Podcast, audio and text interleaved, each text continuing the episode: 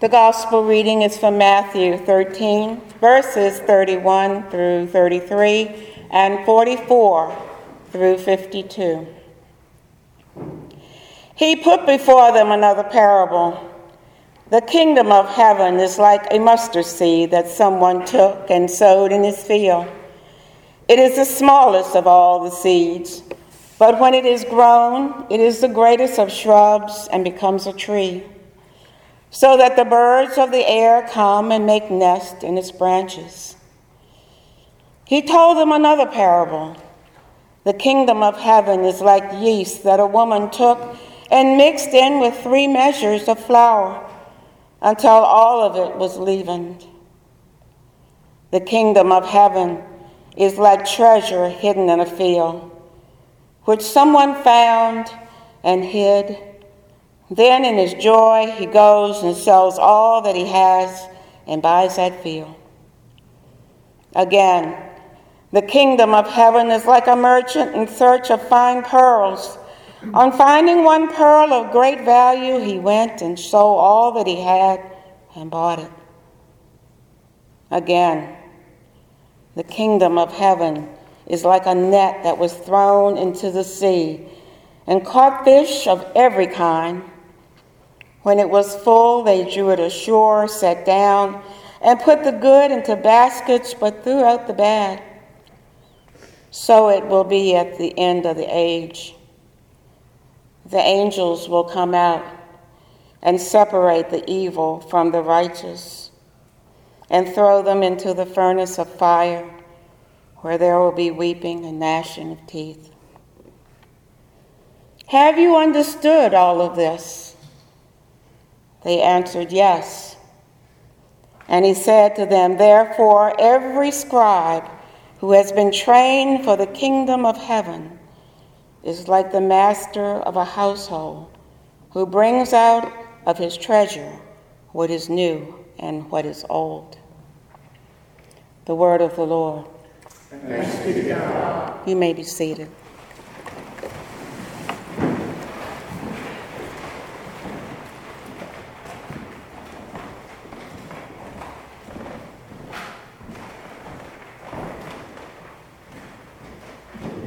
I'll read the last verse again. This time I'll read it from the Message Bible. And the message says, Are you getting a handle on this? Every student well trained in God's kingdom is like the owner of a general store who can put his hands on anything you need, old or new, exactly when you need it. Let us pray. Gracious Lord, we give you thanks for allowing us to come here this evening. I thank you for giving me the opportunity to share what has been put on my heart. I pray that what you have given me, Lord, will be something that will bless someone. In Jesus' name, amen. amen.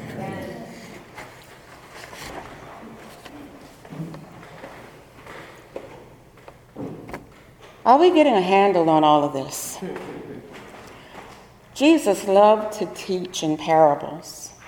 And in the beginning of these, the parable readings, he, he shared so much. He shared all of this because the people needed to hear it in a way that they could understand, a way that they could grasp what was being said. So Jesus said,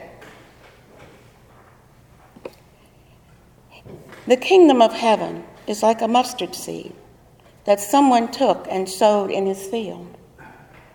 It is the smallest of all the seeds, but when it has grown, it is the greatest of shrubs and becomes a tree, so that the birds of the air come and make a nest in its branches. A mustard seed is extremely small and I had a hard time grasping this concept myself. How can something so tiny, so small, grow into something so big, so huge, that Birds will just fly to it, nest in it, and eat from it. But this is an example. It's an example of the Roman Empire during that time. Roman, Roman Empire was strong and um, oppressive. The people of that time did not have a way to protect themselves. So Jesus gives an example of something that's very tiny, very small, as the kingdom of heaven coming in. The kingdom appeared by this little seed to be insignificant, something that has no value. But when it is planted in the ground, that little seed germinates. It germinates and roots go deep into the soil. You don't see anything on the top, on the surface, but the roots are going deep. And then all of a sudden, that little seed that appears to be so insignificant sprouts and grows and grows and grows and becomes a bush. And then it becomes a tree.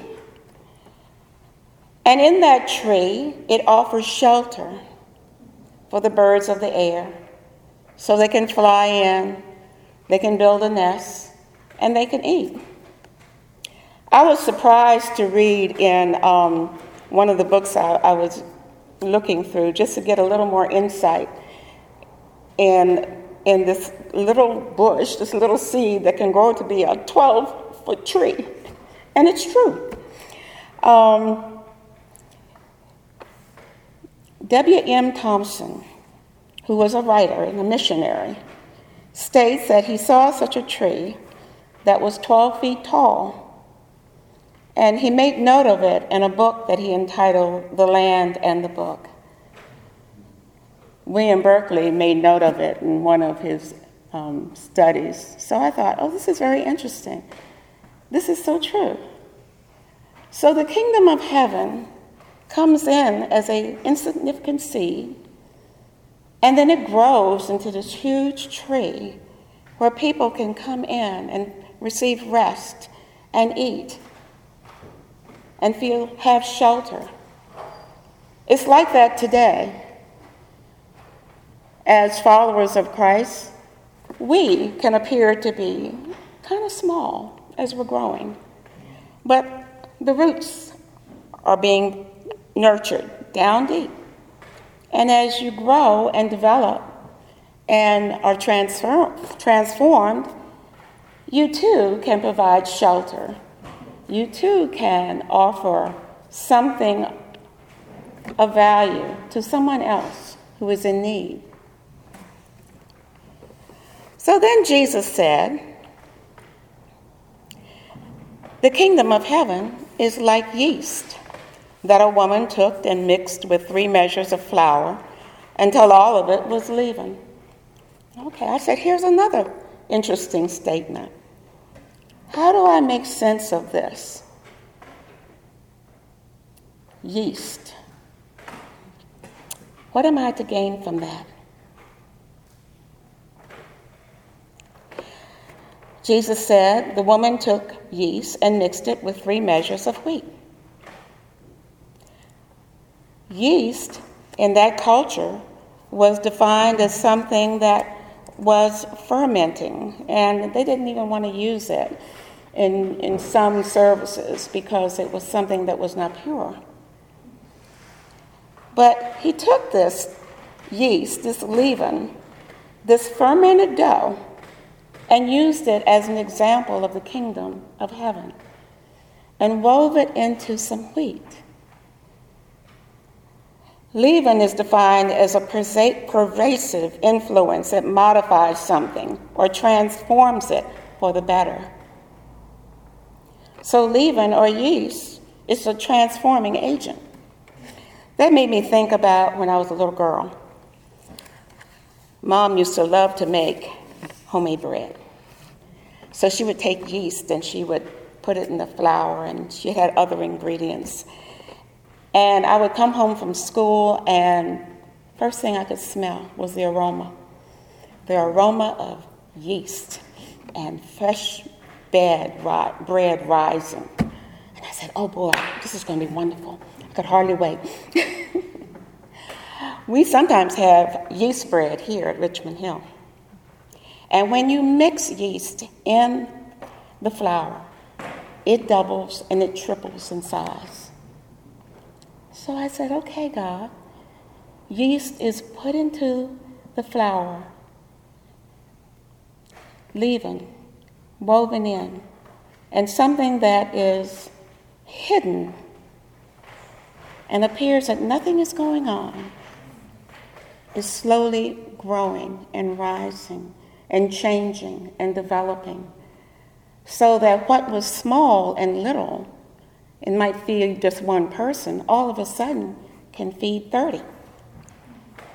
The kingdom of heaven is transformative and changes people and changes things. And he gave another parable. The kingdom of heaven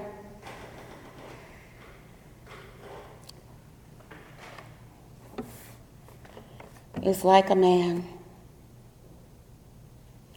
The man was out in the field. He was working. He was working in the field. And he came across a treasure. It wasn't his, somebody had hidden it there. But he was working in the field, so he didn't steal it. He just came across it. He realized the value of it.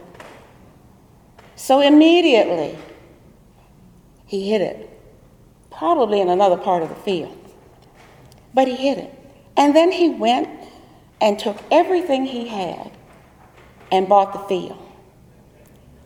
He wasn't looking for this treasure, he was just a working man. But when he found it, he knew he had something of rarity, of extreme importance, and he wanted to hold on to it and he was willing to give up everything just to have it. And then Jesus gave another parable right behind it. This one was a merchant. Now, this merchant knew what he was doing. He was out looking for a jewel, a jewel of rare, a rare one. So he found this pearl of great price. Now, he was willing to pay whatever he had to to get this pearl because he was looking for it. When he found it, he knew he had something special. So he too took everything he had and bought this pearl, and he was happy. So there were two examples the example of one man who just happened to find something of value and then of another man who was on a search for something of value.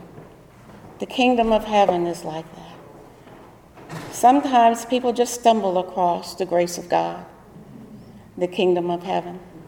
But when they step into it, when they stumble into the grace of God, they'll do anything to keep it. And then you have others that are searching, they're seekers, they're looking for they're looking for something different. They're looking for something that God can give them. And when they find it, they are committed. They sell everything, they do everything to follow God, to hold on to what has been given.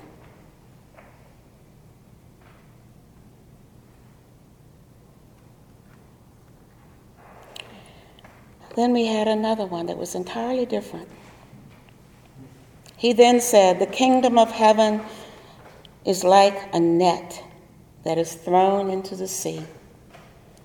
A net that catches fish from every kind, every size, every shape, every color. And when it's full, it's brought in. Can you just see it though?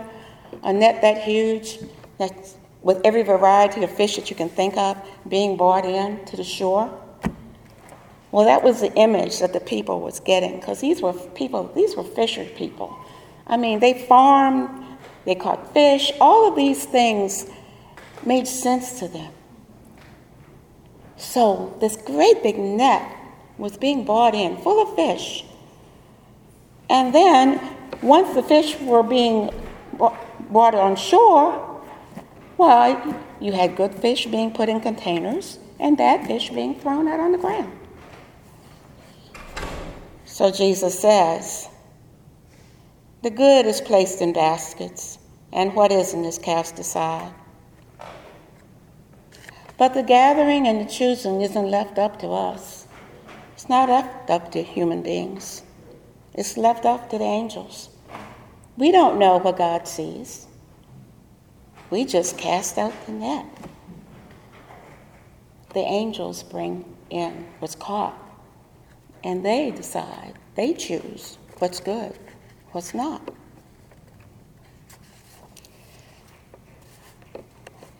Then, after all of that, Jesus asked them a question. Don't you just love it when God asks you a question when you think you know everything? he said, Have you understood all these things? And they said, Yes. And I said, Are you sure? I love the mes- message again. Because the message says, Are you getting a handle on all of this? Of all of this that I'm sharing with you, that I'm teaching you. They'd been with him for a long time, and they were going to be with him a little more, a little longer. But he wanted to make sure that they understood the importance of the kingdom of God coming into the kingdom of evil and the transformation that was going to be made within the hearts of men. So they said yes.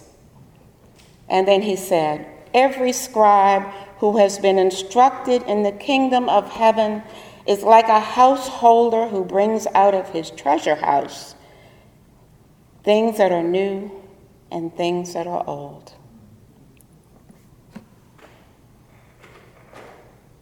So you know the message has a different twist on it, right? The message says, well trained in God's kingdom. So, are you the owners of a general store who can put your hands on anything you need just when you need it, old or new?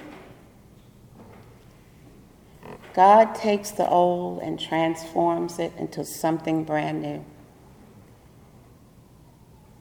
We don't have to throw away the old stuff. We hold on to what is good, those old things, and we allow God to transform them into something brand new.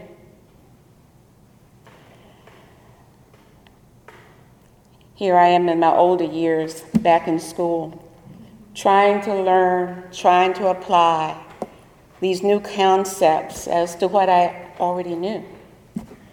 And I remember one student telling me, forget everything you learned. Forget everything. I said, how can I forget everything?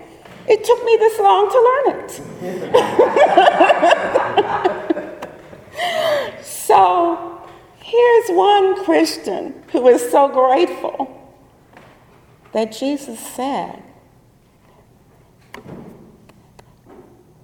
we are like householders who can bring out of the treasure house things that are new and things that are old because they've been, they've been transformed.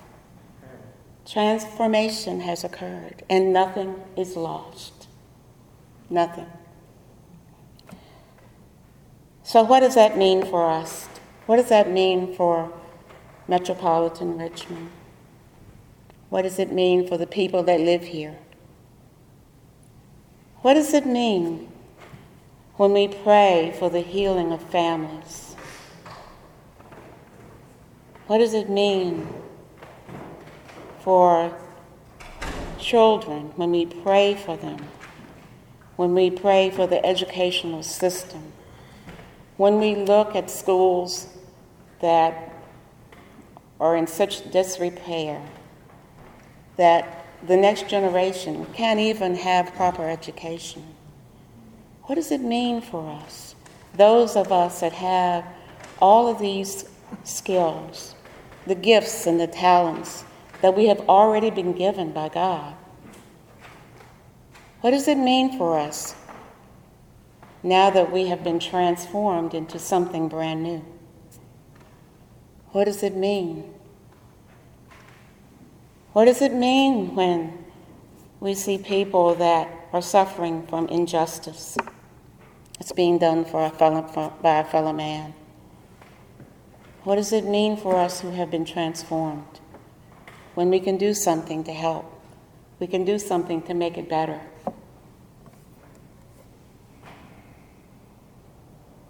What does it mean when we see something as simple, or so it appears, as throwing away food, good food, food that could feed a family?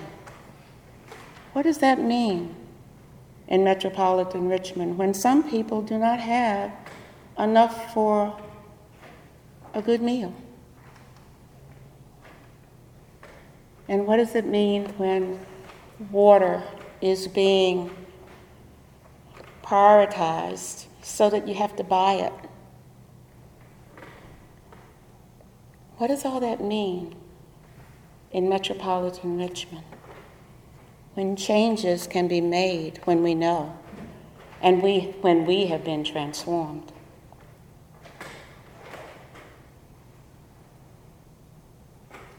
Are we getting a handle on this? Do we understand these things? It's a lot to think about, a lot to pray about. For as we pray for the transformation of metropolitan Richmond, for heaven to come and break through the darkness here, we have to be willing to take a step ourselves. We have been trans- transformed. We are agents of transformation. Are we getting a handle on this?